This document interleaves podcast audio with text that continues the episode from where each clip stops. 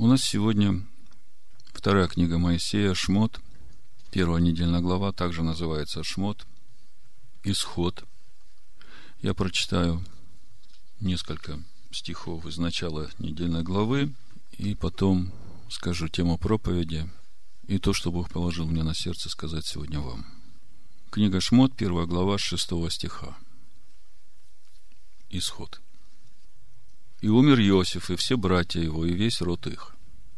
А сыны Израилевы расплодились и размножились, и возросли, и усилились чрезвычайно, и наполнилась ими земля-то. И восстал в Египте новый царь, который не знал Иосифа. И сказал народу своему, вот народ сынов Израилевых многочислен и сильнее нас. Перехитрим же его, чтобы он не размножался.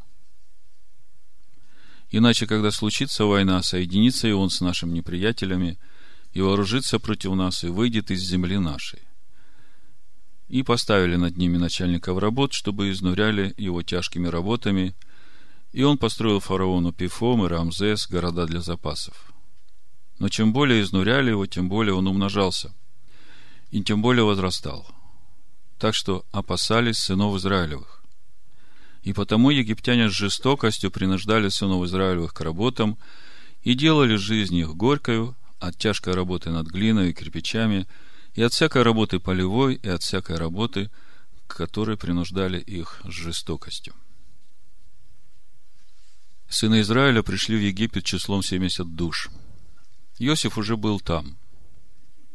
В 104-м псалме мы читаем, как Иосиф учит вельмож египетских, старейшин, начальников, мудрости.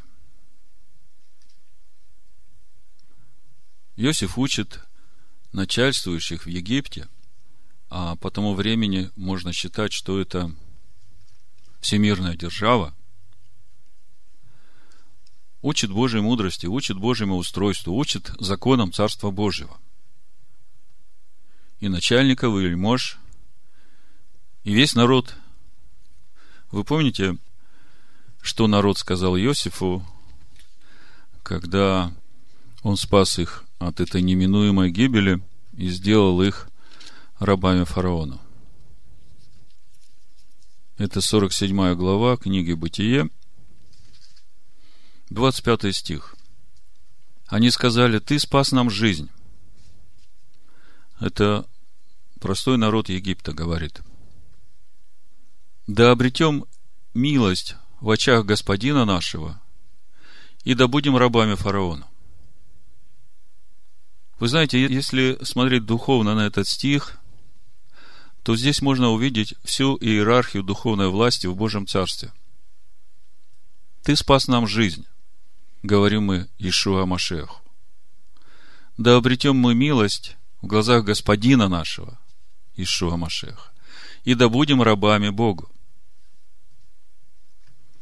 Может быть, кому-то не нравится слово рабы, рабы Божии, но я вам скажу, что в этом мире для человека есть только два выбора. Или быть рабами князю этого мира, или быть рабами Богу. Третьего нет. Вот в послании римлянам в шестой главе апостол Павел именно об этом пишет с 20 стиха. «Ибо когда вы были рабами греха, тогда были свободны от праведности. Какой же плод вы имели тогда? Такие дела, каких ныне сами стыдитесь, потому что конец их смерти. Но ныне, когда вы освободились от греха и стали рабами Богу, слышите? Там, где Дух Господень, там свобода. И при всем при этом мы становимся рабами Богу. И когда мы стали рабами Богу, плод наш есть святость чтобы вырастить плод, будучи рабами Богу, как вы думаете, это само собой происходит? По благодати? Да, по благодати, но духовными усилиями. Духовными усилиями человека, порабощающего власть греховной плоти в себе в послушание праведности Божией. Тогда плод ваш святость. Святость, потому что Там, где вы победили грех, там начинает в нас жить Бог. Ибо возмездие за грех – смерть, а дар Божий – жизнь вечная в Машехе Иешуа Господе нашем. Итак, после того, как сыны Израилевы умножились в Египте, приходит новый фараон, который уже не знает Иосифа. И когда я смотрю на историю человечества, на историю христианства и налагаю эти события на то, как происходит, мне в духе сразу приходит плач Иеремии, 4 глава, где написано в 20 стихе «Дыхание жизни нашей, помазанник Господень, пойман в ямы их, тот, о котором мы говорили, то есть сыны Израилевы, под тенью его будем жить среди народов. Сыны Израилева пришли в Египет и под тень укрыл Иосифа жили при полном обеспечении, умножаясь и изучая законы Божии. Иосиф учит всех вельмож. Египет не только сохранил свое существование, но еще более возвысился, потому что все богатства всех народов вокруг, все было принесено в Египет за хлеб, который сохранял жизнь. И вот приходит такой момент, когда умирает Иосиф, когда умирают братья Иосифа и весь род их. Приходит другой фараон, который не знает Иосифа. Вообще сама формула «не знает Иосифа», она странна. У него в духе сразу приходит напуганный фараон, посадивший истинного Машеха в яму, и говорит, смотри, как много сынов Израилевых. Мне это не нравится. Когда император Константин в IV веке нашей эры решил соединить всю Римскую империю под своим руководством, тогда эта империя римская была разделена на четыре царства, и это ему удавалось коварством, хитростью, войнами. Он все это покоряет себе, и вдруг ему говорят, ты знаешь, в твоем царстве есть люди, которые почитают царем какого-то Иешуа, но не тебя. Император Константин говорит, так убейте их. И когда его вельможи посчитали количество исповедующих Иешуа своим царем, пришли к фараону и сказали, знаешь, пол царства придется убить. И я читаю в Торе, фараон говорит, вот народ сынов Израилевых многочислен и сильнее нас, перехитрим же его, чтобы он не размножался. Император Константин говорит, хорошо, я сам решу этот вопрос. Я войду внутрь этого течения, этого учения и возглавлю его. И тем самым обрету еще больше авторитет в своей империи – и с этого момента гонимая церковь вдруг становится правящей политической элитой. И возглавляет ее император Римской империи. По тем временам это весь мир. А потом началось то, что вы знаете, что началось. Пришли другие праздники, в другие дни. И все только для того, чтобы народ вдруг не вернулся к прежнему царю. Перехитрим же его, чтобы он не размножался. Так вот, этот напуганный фараон, посадивший истинного Машеха в яму, а те, которые вокруг него, в частности, Евсевий, который написал историю церкви, которая долгое время считалась единственным правдивым источником, описывающим жизнь христианства с первого по четвертый век, и на которую долго опирались все другие историки, как оказалось, эта история полна лжи. И вся эта история была желанием этого теолога Евсевия подогнать под свои идеи то, что сказано в Слове Божьем. А буквально он увидел следующее исполнившееся Царство Божие на земле, когда император христианин, наместник Бога на земле, его так и называли, наместник Бога на земле. То есть, Сын Бога воплотился, Царство Божие исполнилось. Единственный момент был, который немножко не состыковывался. А что делать с евреями? Что делать с иудеями? Царство Божие уже совершилось, а иудеи как бы здесь не вписываются. С ними проблема. И такое очень известно нам всем решение. Значит, Бог отверг иудеев навсегда, значит, им нет места в Царстве Божьем. Поэтому единственная возможность этим евреям выжить, это отказаться от веры своих отцов и принять то христианство, которое мы предлагаем. Без обрезания, без кашрута, без э, соблюдения шаббата, без праздников Господних. Вот только на таком условии мы можем сохранить им жизнь. И я, когда читаю в книге Даниила и в 13 главе книги Откровения, что и дано было этому зверю победить святых, как бы по-человечески я недоумеваю. Боже, зачем? Боже, почему? И сегодняшняя недельная глава кончается именно таким же вопросом. Давайте прочитаем конец главы. Исход 5 глава с 20 стиха буду читать. И когда они вышли от фараона, то встретились с Моисеем и Аароном, а вышли кто? Вышли надсмотрщики, те начальствующие в еврейском народе, которым было поручено наблюдать за исполнением дневной нормы. Вы знаете, фараон сказал, когда Моисей и Аарон пришли к фараону, сказали, давайте прочитаем. Это исход 5 глава. После всего Моисей и Аарон пришли к фараону и сказали, так говорит Господь Бог Израилев, отпусти народ мой, чтобы он совершил мне праздник в пустыне. Но фараон сказал, кто такой Господь, чтобы я послушался голоса его и отпустил Израиля? Я не знаю Господа, и Израиля не отпущу. Они сказали, Бог евреев призвал нас. Отпусти нас в пустыню на три дня пути, принести жертву Господу, Богу нашему, чтобы Он не поразил нас язвой или мечом. И сказал им царь египетский, для чего вы, Моисей и Аарон, отвлекаете народ от дел и уступаете на свою работу? И сказал фараон, вот народ в земле сей многочисленен, и вы отвлекаете его от работ его. И в тот же день фараон дал повеление приставникам над народом и надзирателям, говоря, не давайте впредь народу соломы для делания кирпича, как вчера и третьего дня. Пусть они сами ходят и собирают себе солому. А кирпичей наложите на них тоже урочное число, какое они давали вчера и третьего дня. И не убавляйте.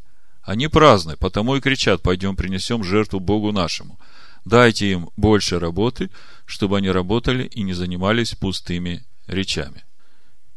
В 15 стихе «И пришли надзиратели сынов Израилевых, и возопили к фараону, говоря, для чего ты так поступаешь с рабами твоими? Солому не дают рабам твоим, а кирпичи говорят нам делайте. И вот рабов твоих бьют, грех народу твоему. Человеческими глазами действительно большая несправедливость.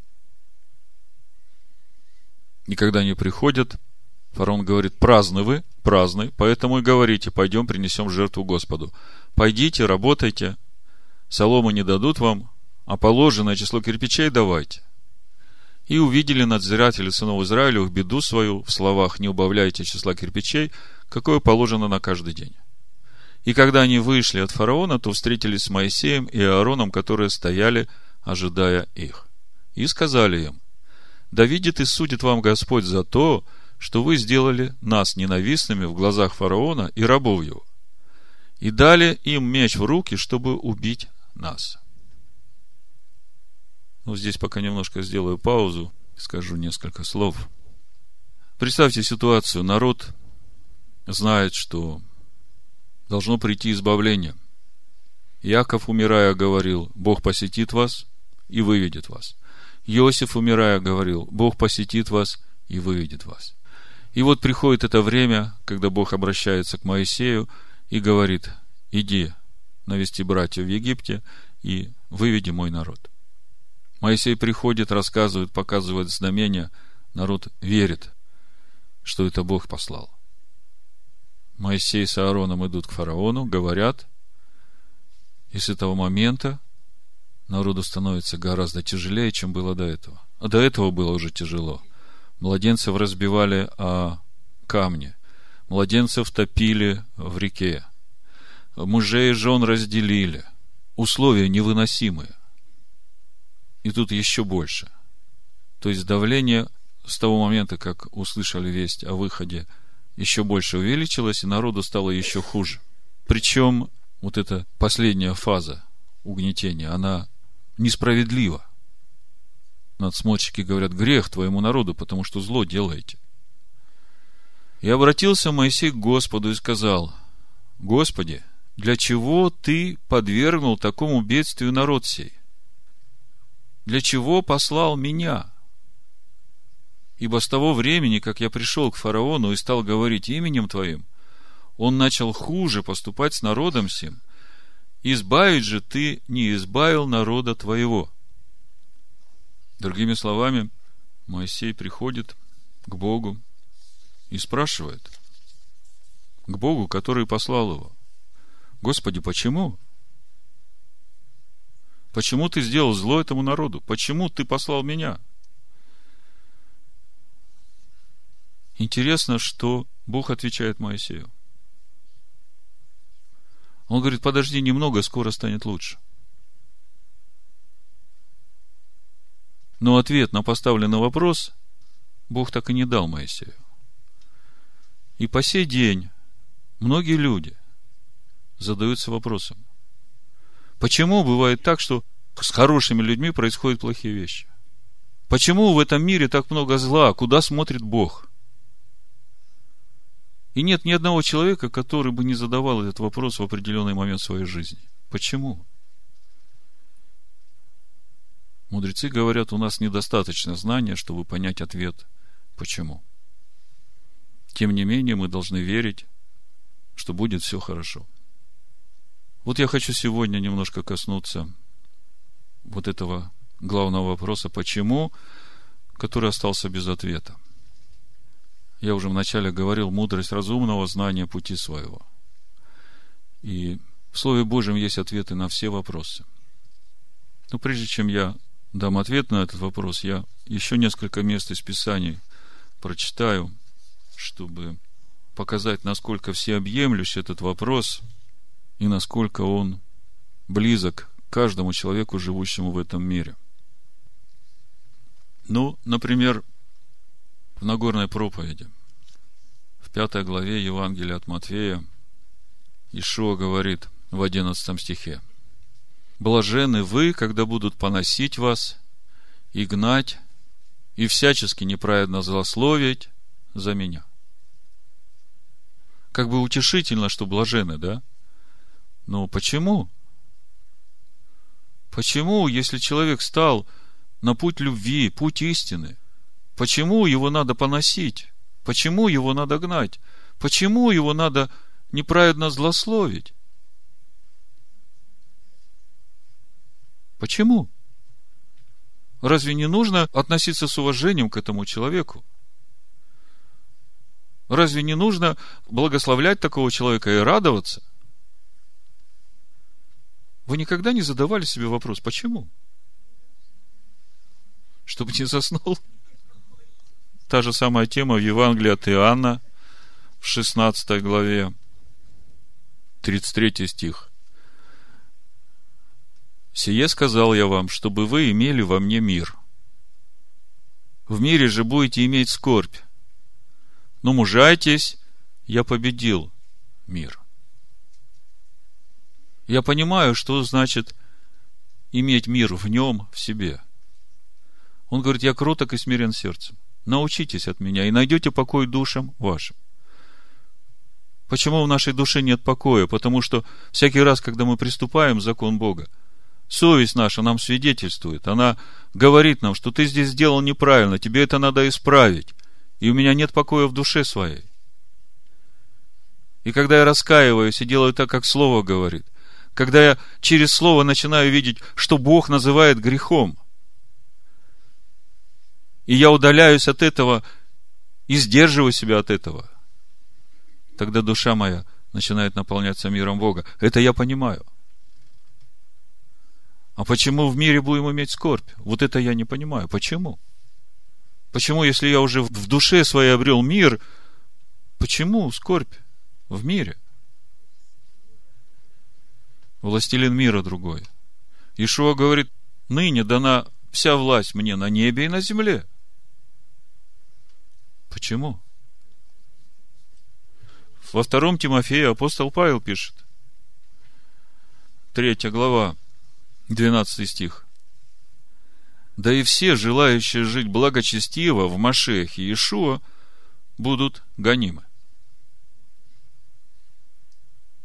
Злые же люди и обманщики будут преуспевать во зле, вводя в заблуждение и заблуждаясь. А ты пребывай в том, чему научен, и что тебе уверено, зная, кем ты научен. Притом ты из детства знаешь священное писание. Речь идет о Торе Моисея. Почему все желающие жить благочестиво по закону Бога будут гонимы? А скажите мне, в то время, когда император Константин возглавил церковь, и по сей день церковь, которая была утверждена на Никийском соборе, она является правящей, она является политической элитой. Вам не кажется странным, что последние 1700 лет все живущие благочестиво по той вере, которая утверждена на Никейском соборе, никто из них не гоним, никто из них не скорбит. Ну, я не считаю на фоне 1700 лет истории, эти 70 лет советской власти. Но все эти 1700 лет, когда христианство мечом и огнем по всему миру утверждало свою веру, в которой нет закона Бога, я как бы не наблюдаю вот этой вот ситуации, что они гонимы, они в скорбях за свою веру. Я вижу наоборот, они всех гонят и всех убивают за свою веру. Что же здесь происходит? В чем дело?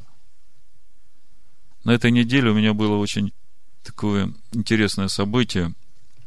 Много лет назад, когда я только уверовал и развозил свои э, булочки кондитерского цеха, я свидетельствовал одной женщине. И несколько раз молился за нее, потому что у нее были нужды. Она как бы поддерживала меня в этом моем бизнесе, и она была большой специалист в этой сфере. Доброе сердце, чудесный человек. И потом, через, э, может, лет семь после всего этого, я встречаю ее, и она такая радостная, говорит, знаешь, твои молитвы помогли. Я приняла Господа, я такая счастливая, Бог столько чудес сделал в моей жизни – я вот сейчас хожу вот в эту церковь, называю церковь, какую ходит. Я так слушаю, я рад за нее, она там рассказывает, какие чудеса Бог в ее жизни делал. А внутри у меня такая скорбь. И вместе с тем, слушая ее, я понимаю, если я сейчас начну говорить правду, истину, то она не услышит. И я порадовался, я говорю, ну, слава Богу, что ты начинаешь прививаться к Слову. И после этого разговора я тоже молился за нее. Господи, я говорю, не понимаю. Я молился за человека, чтобы ты поставил его на путь. А что я вижу? Почему так? И вот на этой неделе я встречаю этого же человека, который также радостно бежит, обнимает меня. И самое интересное, что она не знает, кто я. Она меня знает как того начальника, экспедитора, грузчика и завхоза, и кто там еще, весь в один лицах в своем кондитерском цехе. Она меня спрашивает, забыла, как тебя зовут? И начинает рассказывать, э, что Бог делает в ее жизни. И она говорит, знаешь, как-то один раз сижу, я э, слушаю проповедь нашего пастора, и слышу, Дух говорит, Малдебас Мацибас, Тасыр Малдебас Мацибас. А они читают по катехезису 10 заповедей. И она говорит, я открываю Библию, сравниваю с тем, что у нас в катехезисе написано, и там не совпадает. И она с этим к пастору, начинается разговор, и самое последнее, что она мне говорит, была в Иерусалиме, и Бог очень как бы явно говорил, что тебе нужно прилепляться к природной маслине. И она говорит, вот я сейчас хожу в мессианскую общину, называет какую. И я слушаю ее и как бы вижу, что за это время я всего лишь несколько раз молился за этого человека, но вижу, как Бог сам ведет этого человека, а искренний человек у него много вопросов по слову. Она говорит, нам никто не объясняет, нам никто не объясняет книгу Откровения, да ее никто и не понимает. Я говорю, ну как не понимают? Есть места, где понимают. Я говорю, вот даже вот то мессианство, куда ты ходишь, я говорю, ты знаешь, что в основании их веры то же самое христианство, в котором ты была. Она, да? Говорит, как так? Она говорит, теперь я начинаю понимать, мне как-то несколько там э, времени обратно сон был, что я прихожу в эту мессианскую общину и смотрю, там все так хорошо, светло, а ворота такие ветхие, ветхие, ветхие. Она говорит, такие дряхленькие, дряхленькие. И я, говорит, не понимаю, как так? Все такое хорошее, а ворота такие дряхлые. И у пастора спрашиваю, а почему такие ворота дряхлые?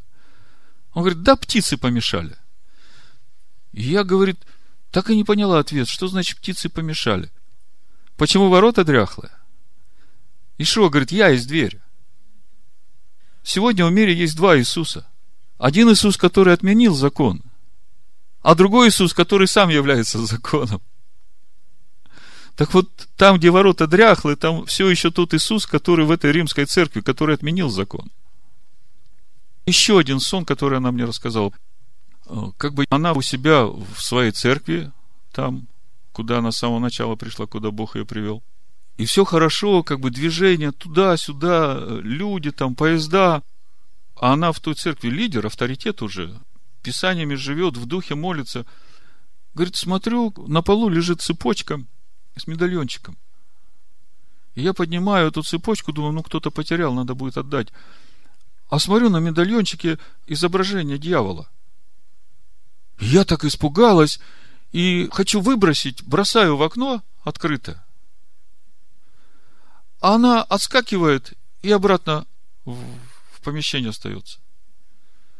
Я говорю, еще бросаю, еще бросаю, оно остается.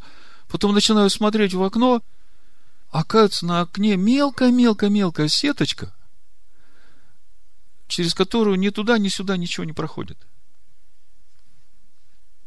Поэтому та тема, о которой я сегодня буду говорить, я уже начал говорить, обещал сказать название проповеди. Это книга Откровений, третья глава, десятый стих. Написано, «И как ты сохранил слово терпения моего, то и я сохраню тебя от годины искушения, которое придет на всю вселенную, чтобы испытать живущих на земле.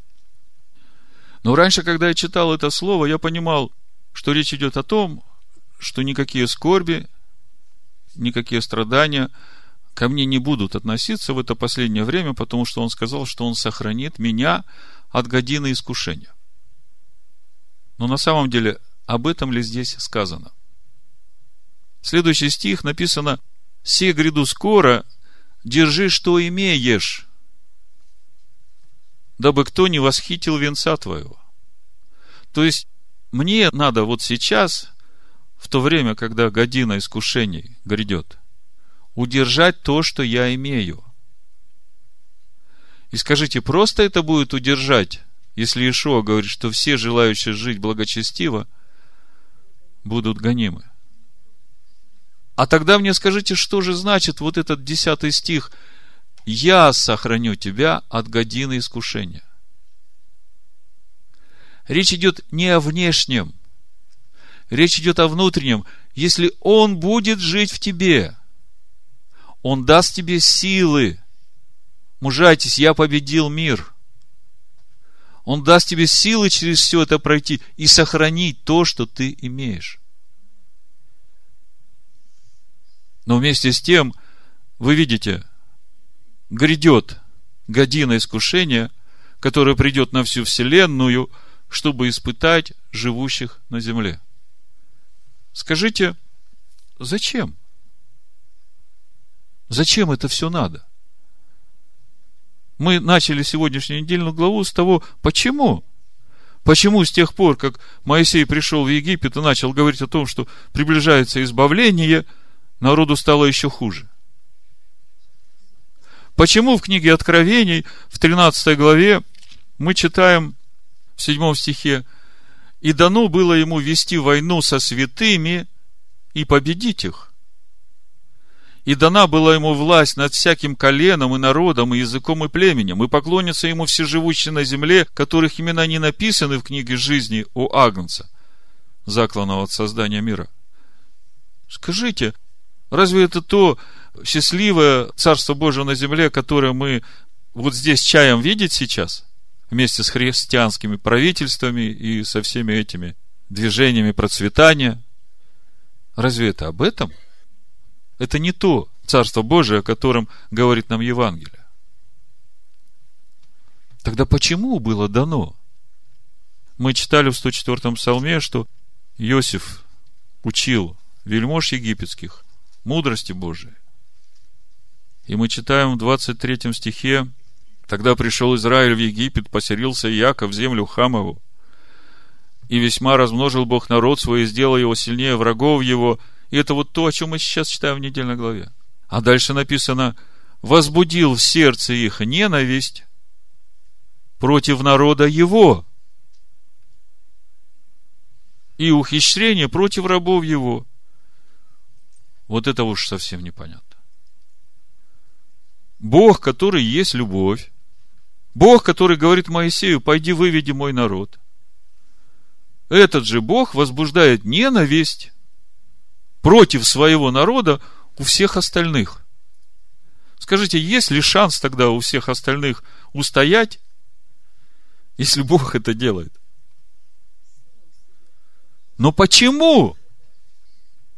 Почему? Вы видите какой-нибудь смысл во всем этом? Какую-то духовную связь во всем этом? Ну, какая? Давайте откроем 93-й псалом, начнем получать ответ, почему. Вы знаете, прежде чем я начну читать этот псалом, я хочу вам прочитать одну заметку, которую я прочитал в новостях 9 канала израильского телевидения. Значит, это на прошлой неделе все было. Я просто читаю текст этой заметки. В Румынии исполнили рождественский гимн о сжигании евреев. На государственном канале Румыния ТВР-3 музыкальный коллектив исполнил рождественский гимн о сжигании евреев. В тексте песни фигурировали следующие слова. «Святый Боже, не оставляй жидов живыми ни на небе, ни на земле, только в трубе, как дым, это лучшее, что может быть для жида. Руководство канала после негодующих откликов со стороны телезрителей заявило, что оно не отвечает за цензуру текстов песен, которые попадают в эфир. Песня была выбрана Центром сохранения и развития традиционной культуры Румынии, города Клуж. Общественная организация по борьбе с антисемитизмом в Румынии направила письмо президенту Трояну Бесеску и премьер-министру Виктору Виарелю Понта. Мы шокированы тем, что увидели в эфире румынского общественного телеканала исполнение антисемитского рождественского гимна. Возмутительно, что ни у кого до нашего обращения подобный гимн не вызвал отрицания или негодования говорится в письме. Как вам такая новость? Теперь я прочитаю 93-й псалом, и вы поймете, почему все это должно произойти.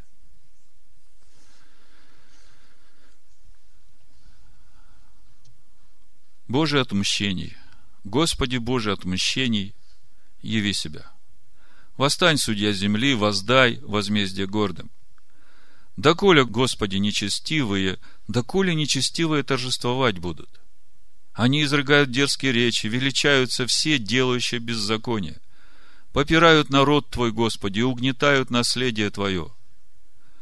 Вдову и пришельца убивают, и сирот умершвляют.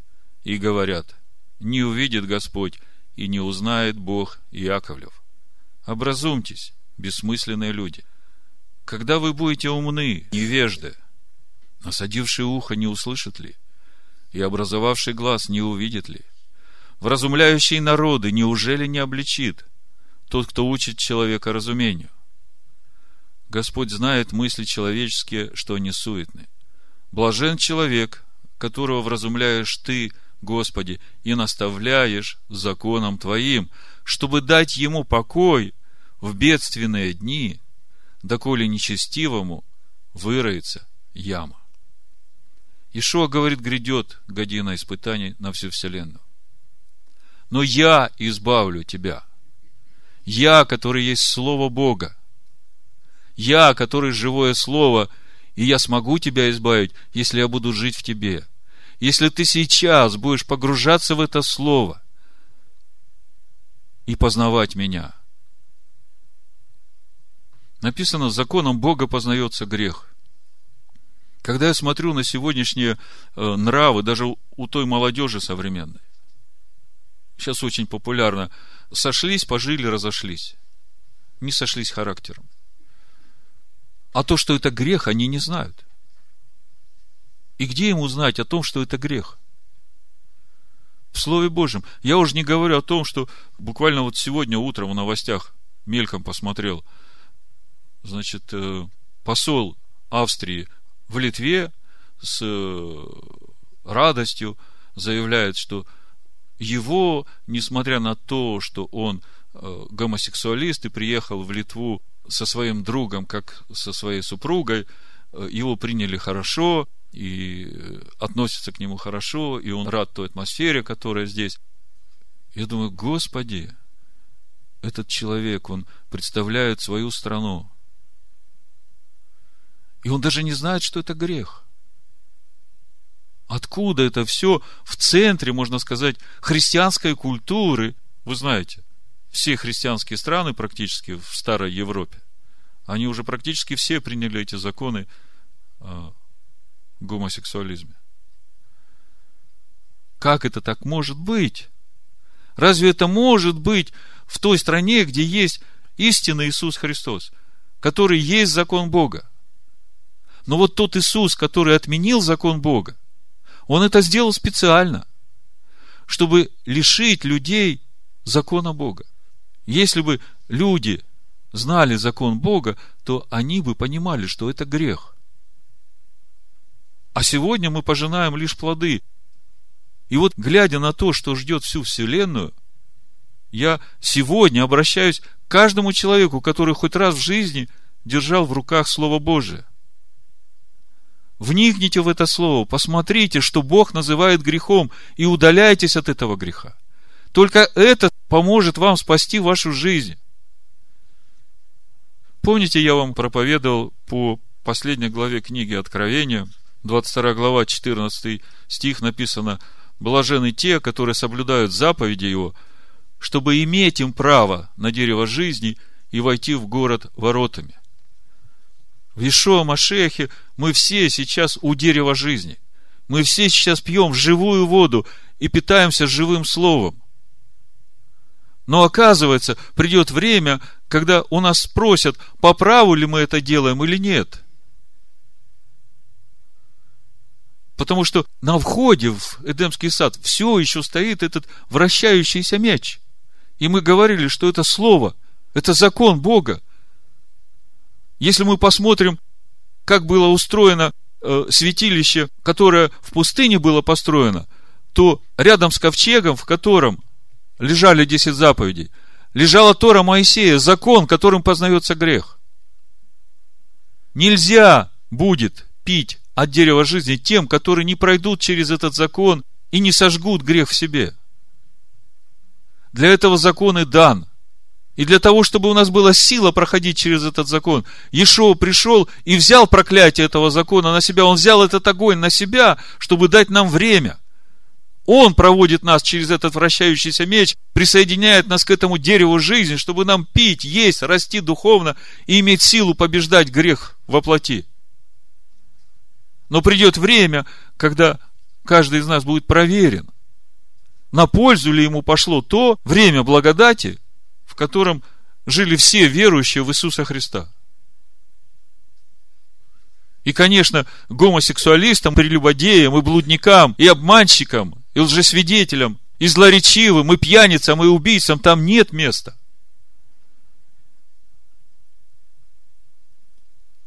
Возвращаясь в 93-й псалом, 12 стих. «Блажен человек, которого вразумляешь ты, Господи, наставляешь законом Твоим». Каким законом? Тот, который Он дал через Моисея. Тот, который течет из последующего духовного камня, который есть Христос. Тот, которого отцы в пустыне искушали и погибли от змей. В книге Деяний в 7 главе Стефан говорит об этом законе. Вы приняли живые слова от Господа. Стефан называет закон живыми словами. Блажен человек, которого разумляешь ты, Господи, и наставляешь законом Твоим, чтобы дать ему покой в бедственные дни, доколе нечестивому выроется яма. Вот то, что сейчас происходит. Даже вот этот гимн. Мне просто жаль этих людей. Я хочу молиться за них. Я хочу молиться за всех тех, которые промолчали, услышав это. Чтобы им открылось, они поняли, что это же то, через что им роется яма. И есть единственный, кто может вытащить их из этой ямы сейчас. Это истинный Иисус Христос, который и есть закон Бога, живые слова. Дальше написано, ибо не отринет Господь народа своего и не оставит наследия своего. Единственная возможность стать его народом. И мы прошлый шаббат говорили, что в его народе есть место человеку из любого народа. И в Исаии 56 главе написано, каким должен этот человек из любого народа. И в конце написано, что его дом назовется домом молитвы для всех народов. И слово народов на иврите там стоит амим. То, о чем мы говорили в прошлый шаббат. Кагаль амим. Собрание народов. Это и есть дом Бога. Дом молитвы для всех народов. Дом, в котором живет Бог – и в 56 главе Исаия написано, мы уже говорили об этом, я не буду повторяться, послушайте проповедь прошлого шаббата. Так вот, мы подошли к главному вопросу. Господи, с тех пор, как я пришел говорить твоему народу об освобождении, что приблизилось спасение, народу стало еще хуже. Почему? Послание Якова, первая глава, дает ответ почему. С 12 стиха. Блажен человек, который переносит искушение, потому что, быв испытан, он получит венец жизни. Помните, что Ишуа говорит?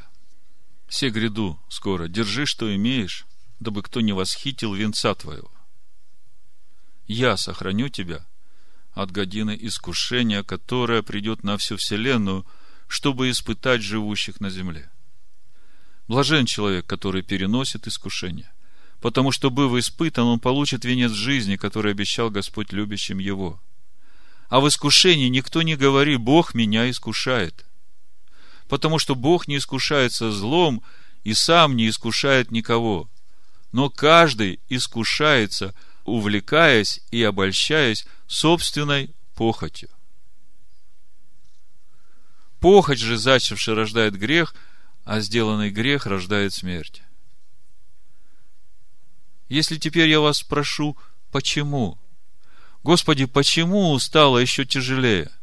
Господи, почему ты возбуждаешь ненависть к народу своему? Почему? Чтобы каждый увидел, что в его сердце. И скажите, что поможет человеку преодолеть это искушение? Только Слово Божие, если человек сам будет глава за главой изучать это Слово, погружаясь, размышляя о нем. Ни один человек не может дать другому человеку какое-то вразумительное учение. Только Бог может научить человека через его Божие Слово, когда человек сам будет вместе с Богом изучать это Слово. Только здесь сила для человека. И когда придет эта година искушений и трудное время – Никакая проповедь вас не укрепит. Только то слово, которое будет в вас, оно даст вам силу через это пройти. Поэтому полулежа сидеть и слушать проповеди, это хорошо. Но это вас не спасет. Надо самому, слушая проповедь, брать эти места Писания и размышлять над ними, углубляясь. И говорить, Господи, вложи это слово в меня. Пусть это станет не просто моим знанием. Пусть это войдет вовнутрь в мое сердце, это станет моим разумением, моим естеством. Только Он, Иешуа Машех, может сохранить нас от годины искушения.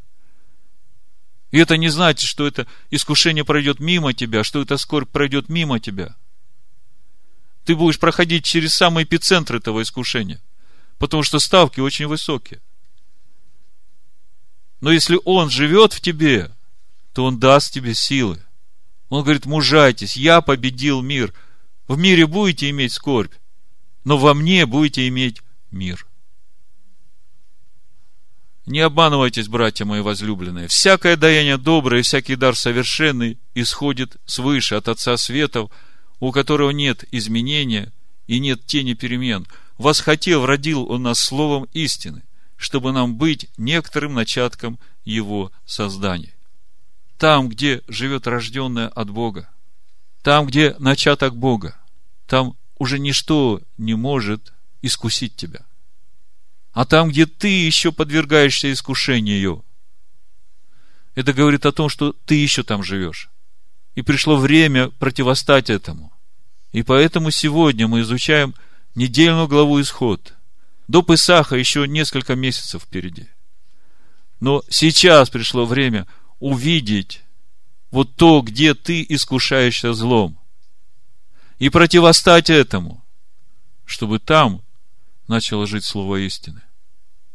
А что же касается тех народов, которые отвергают это, в первом послании к Коринфян, во второй главе, апостол Павел говорит, буду читать с первого стиха, чтобы понять весь этот путь нашего духовного роста. И каждый, читая эти стихи, может проверить себя, и не только о вас говорю, а тех, которые будут слушать эту проповедь, которые, может быть, сегодня еще далеки от закона Бога, они могут проверить себя на то понимание Евангелия Царства Божия, которое в них сейчас есть. И когда я приходил к вам, братья, приходил возвещать вам свидетельство Божие не в превосходстве слова или мудрости, ибо я рассудил быть у вас не знающим ничего, кроме Иисуса Христа и притом распятого.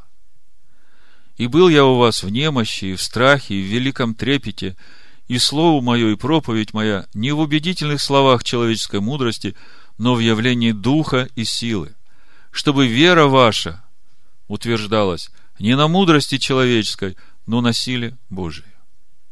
Апостол Павел говорит, что когда я первый раз пришел к вам, коринфяне, и начал проповедовать вам спасение Бога, я вам проповедовал благую весть о том, что Сын Бога пришел в этот мир, чтобы разрушить власть греха в вашей жизни,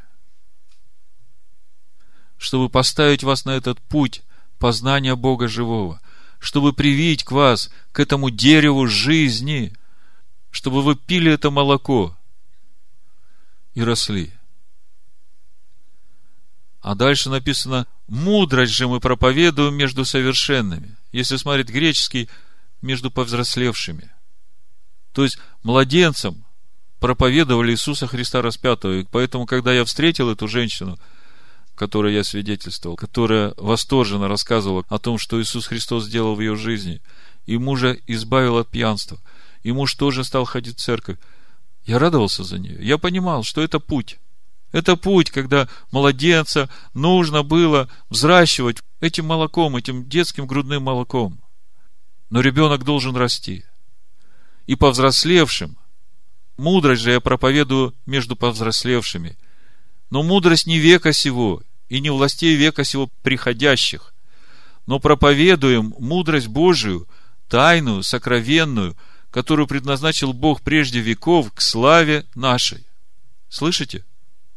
Павел проповедует мудрость между повзрослевшими к славе нашей. А что есть слава наша? Машех, живущий в нас, это та одежда, которая облекает нас. Машех, живущий в нас. Вот она слава наша, которая никто из властей века сего не познал. Ибо если бы познали, то не распяли бы Господа славы. Поэтому каждому человеку, который пришел к Богу через веру в Иисуса Христа, ему в первую очередь нужно получить откровение о том, кто такой Христос. Это не фамилия Иисуса, который родился две тысячи лет назад. Христос – это Сын Бога, которым сотворен этот мир. И как можно праздновать тогда день рождения Христу 24 декабря, говоря, что Он родился в этот день? Как может родиться Христос в этот день, если им сотворен этот мир? Как может родиться Христос 24 декабря или 23, я не знаю, если за полторы тысячи лет до этого отцы еврейского народа, вышедшие из пустыни, искушали Христа в пустыне? В послании Коринфянам в 10 главе, здесь же, давайте посмотрим, 9 стих написано, «Не станем искушать Христа, как некоторые из них искушали и погибли от змей. Кто это некоторые, которые искушали Христа и погибли от змей? Чуть выше читаем. Не хочу оставить вас, братья, в неведении, что отцы наши все были под облаком, и все прошли сквозь море, и все крестились в Моисея в облаке и в море, и все ели одну и ту же духовную пищу, и все пили одно и то же духовное питье – ибо пили из духовного последующего камня, камень же был Христос. Отцы в пустыне ели духовную пищу, которая есть Тора Моисея. И написано, что Тора Моисея, Павел говорит, течет из Христа. И отцы в пустыне за полторы тысячи лет до рождения Иисуса уже искушали Христа. Тогда ответьте себе на простой вопрос – кто такой Христос?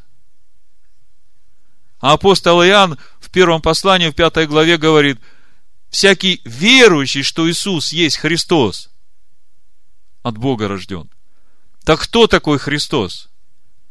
В книге Откровения в 19 главе мы читаем, что Христос это и есть Слово Бога. А пророк Исаия говорит, младенец родился нам, сын дан нам. Младенец родился. Сын дан, сын, сущий на небесах, образ Бога невидимого, по образу которого сотворен человек и к подобию которого должен прийти человек. Это замысел Всевышнего по сотворению человека по образу и подобию Бога. Но без истинного Машеха человек не сможет прийти в истинное подобие Бога. Поэтому Иешуа говорит, на всем откровении, кто я есть. Христос, Сын Бога Живого, из которого течет Тора Моисея, духовная пища и духовное питье. На сем камне я буду строить церковь мою, и именно такую церковь, которая стоит на основании Торы Моисея, и пророков, и учения Ишуа Машеха. Вот эту церковь врата ада не одолеют. Вот эту церковь я спасу от годины искушения. И спасу не тем, что не придут какие-то проблемы в твою жизнь, а спасу тем, что я живу в тебе, и вся сила твоя во мне. Я заканчиваю первое послание Петра, вторая глава, 19 стих и дальше. Написано, слушайте, я все еще продолжаю отвечать на вопрос, Господи, почему с тех пор, как я пришел и начал говорить о грядущем освобождении, народу стало еще хуже? 19 стих написано, «Ибо то угодно Богу. Если кто, помышляя о Боге, переносит скорби, страдая несправедливо». Помните, надсмотрщики еврейского народа пришли к фараону и говорят, грех тебе, потому что то, что ты делаешь, это несправедливо. Ибо то угодно Богу, если кто, помышляя о Боге, переносит скорби, страдая несправедливо. Ибо что за похвала, если вы терпите, когда вас бьют за проступки? Но если, делая добро и страдая, терпите, это угодно Богу. Ибо вы к тому призваны, потому что и Христос пострадал за нас, оставив нам пример, дабы мы шли по следам Его. Он не сделал никакого греха, и не было лести в устах Его. Будучи злословием, Он не злословил взаимно. Страдая, не угрожал, но предавал то судье праведному. Он все предавал судье праведным. И когда его убивали, он молился Отцу и говорил, Господи, прости им, ибо не ведают, что творят. Поэтому я сейчас призываю вас всех, давайте встанем и помолимся о всех людях и о грядущих испытаниях, которые грядут на всю Вселенную. В книге Матфея, 24 главе написано, «Тогда будут предавать вас, это 9 стих, на мучения и убивать вас, и вы будете ненавидимы всеми народами за имя Мое. И тогда соблазнятся многие и друг друга предавать будут, и возненавидят друг друга. И многие лжепророки восстанут и прельстят многих. И по причине умножения беззакония во многих охладеет любовь. Претерпевший же до конца спасется. И проповедано будет сие Евангелие Царствия по всей вселенной – во свидетельство всем народам, и тогда придет конец. Отец, мы приходим к Тебе сейчас в имени Сына Твоего, Ишуа Машеха, и просим Тебя, укрепи нас в Сыне Твоем. Дай крепко утвердиться Духу Твоему в нашем внутреннем человеке и вселиться Машеху в сердца наши, дабы нам укорениться и утвердиться в любви дабы нам уразуметь со всеми святыми, что есть широта и долгота, и глубина и высота, и уразуметь превосходящее разумение любовь Ишуа Машеха, дабы нам исполниться всею полнотою Бога, дабы нам претерпеть все и сохранить веру. И мы молимся, Господи, о всех людях, о тех, которые еще не нашли этот путь жизни, и о тех, которые видят в Твоем народе своих врагов. Господи, проговори им и скажи, что Ты еще от начала Аврааму сказал, что тех, кто будет благословлять Авраама, и народ, который он произведет от него, Ты будешь благословлять. А тех, которые проклинать будут этот народ, Ты проклянешь. Господи, дай людям увидеть этот путь, дай людям увидеть это благословение – молимся Тебя и просим, чтобы им увидеть этот путь жизни. Благослови всех правителей, Господи, Европы и мира.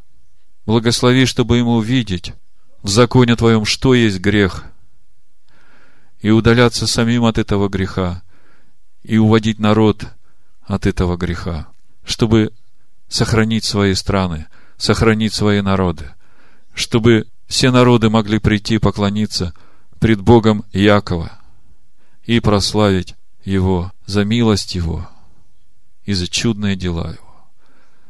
Мы благодарим Тебя, Отче, за все. В имени Машеха Ишуа. Аминь.